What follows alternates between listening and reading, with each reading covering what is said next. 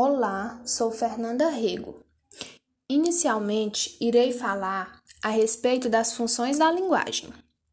Este tema tem como objetivo principal temas e formas que servem para cada indivíduo organizar sua fala conforme a mensagem que ele quer transmitir. É interessante lembrar que as funções da linguagem estão vinculadas a alguns fatores ou elementos.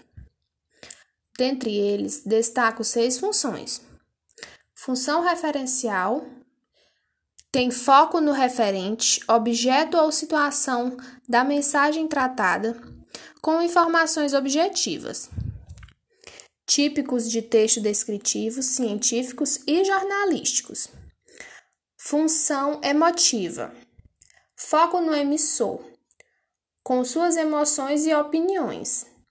Essa função é característica de frases de interjeições e poesias subjetivas.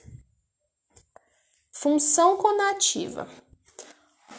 Foco no receptor com o objetivo de persuadi-lo, específicos de mensagens publicitárias. Função fática Foco no canal. Visa estabelecer contato entre os sujeitos.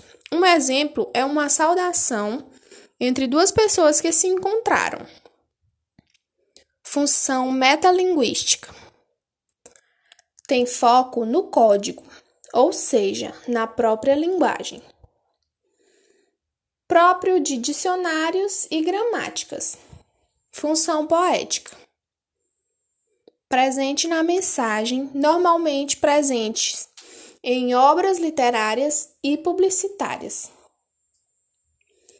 Através dessas funções, destaco Roman Jacobson, que se dedicou que dedicou seus estudos em variados temas, dentre elas as funções das unidades linguísticas, mais conhecidas como as funções da linguagem. Esse linguista buscava entender a finalidade com que a língua é utilizada. E seu principal objetivo era definir o lugar da função correta em relação às demais funções da linguagem. Logo em seguida, abordo o discurso da literatura.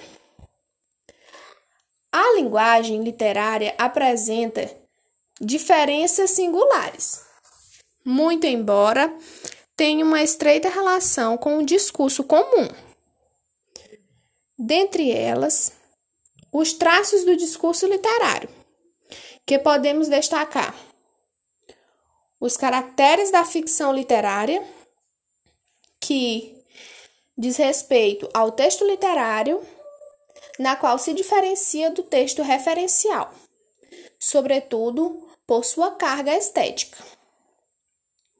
Esse tipo de texto exerce uma linguagem ficcional, além de fazer referência à função poética da linguagem. Nela há também cinco pontos importantíssimos para a execução dessa ficção. A, primeiro, a conotação. A linguagem literária é conotativa, isto é, uma palavra quando usada no sentido conotativo, permite diferentes significados e múltiplas interpretações. Ela permite que ideias e associações extrapolem o sentido original da palavra, assumindo assim um sentido figurado e simbólico.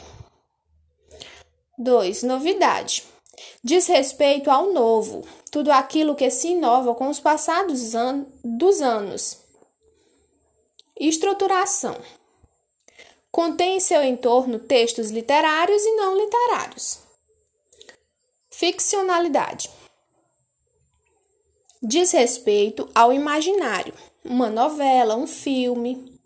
Refere-se também à purificação das almas por meio de uma desgraça emocional provocada por um drama. Verossimilhança.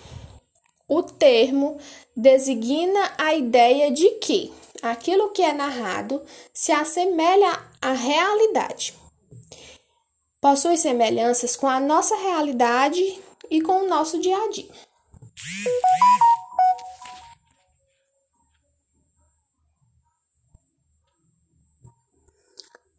Funções da literatura. A literatura é uma das manifestações artísticas do ser humano ao lado da música, dança, teatro, escultura, arquitetura, dentre outras. Ela apresenta comunicação, linguagem e criatividade, sendo considerada a arte das palavras. Trata-se, portanto, de uma manifestação artística em prosa ou verso muito antiga que utiliza das palavras para criar arte. Poesia e prosa literária. A prosa literária a prosa e a poesia são gêneros literários distintos. No entanto, o escritor e, poeta, e, a, e o poeta têm liberdade no trato da linguagem em suas criações. A prosa é a forma natural de comunicação entre os seres humanos, sendo o texto em prosa construído em discurso direto e livre. A poesia é a expressão das emoções e sentimentos de um texto trabalhado esteticamente. Estrutura do texto literário. Um texto literário é uma construção textual de acordo de acordo com as normas da literatura.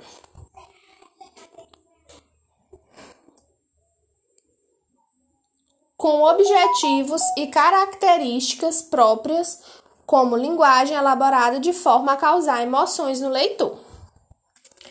Cartas. A cartase era um dos elementos constitutivos das tragédias clássicas que tinham de conter, entre outros elementos, a ibris, falta e erro, o clímax, o patos, paixão em excesso, Nesse contexto, a cártese era o meio através no qual uma personagem espiava os seus erros pelos sentimentos que lhe causavam sofrimento, de modo a purificar-se desta maneira, ultrapassar o fracasso e a dor. Mímese significa imitação. O princípio da mímese é de que a poética, a arte, deve ser uma imitação da vida real, ou seja, deveria ser o reflexo da realidade. Por isso, um impossível é impossível não relacionar o conceito de mímese com o de verossimilhança. Espero ter contribuído positivamente.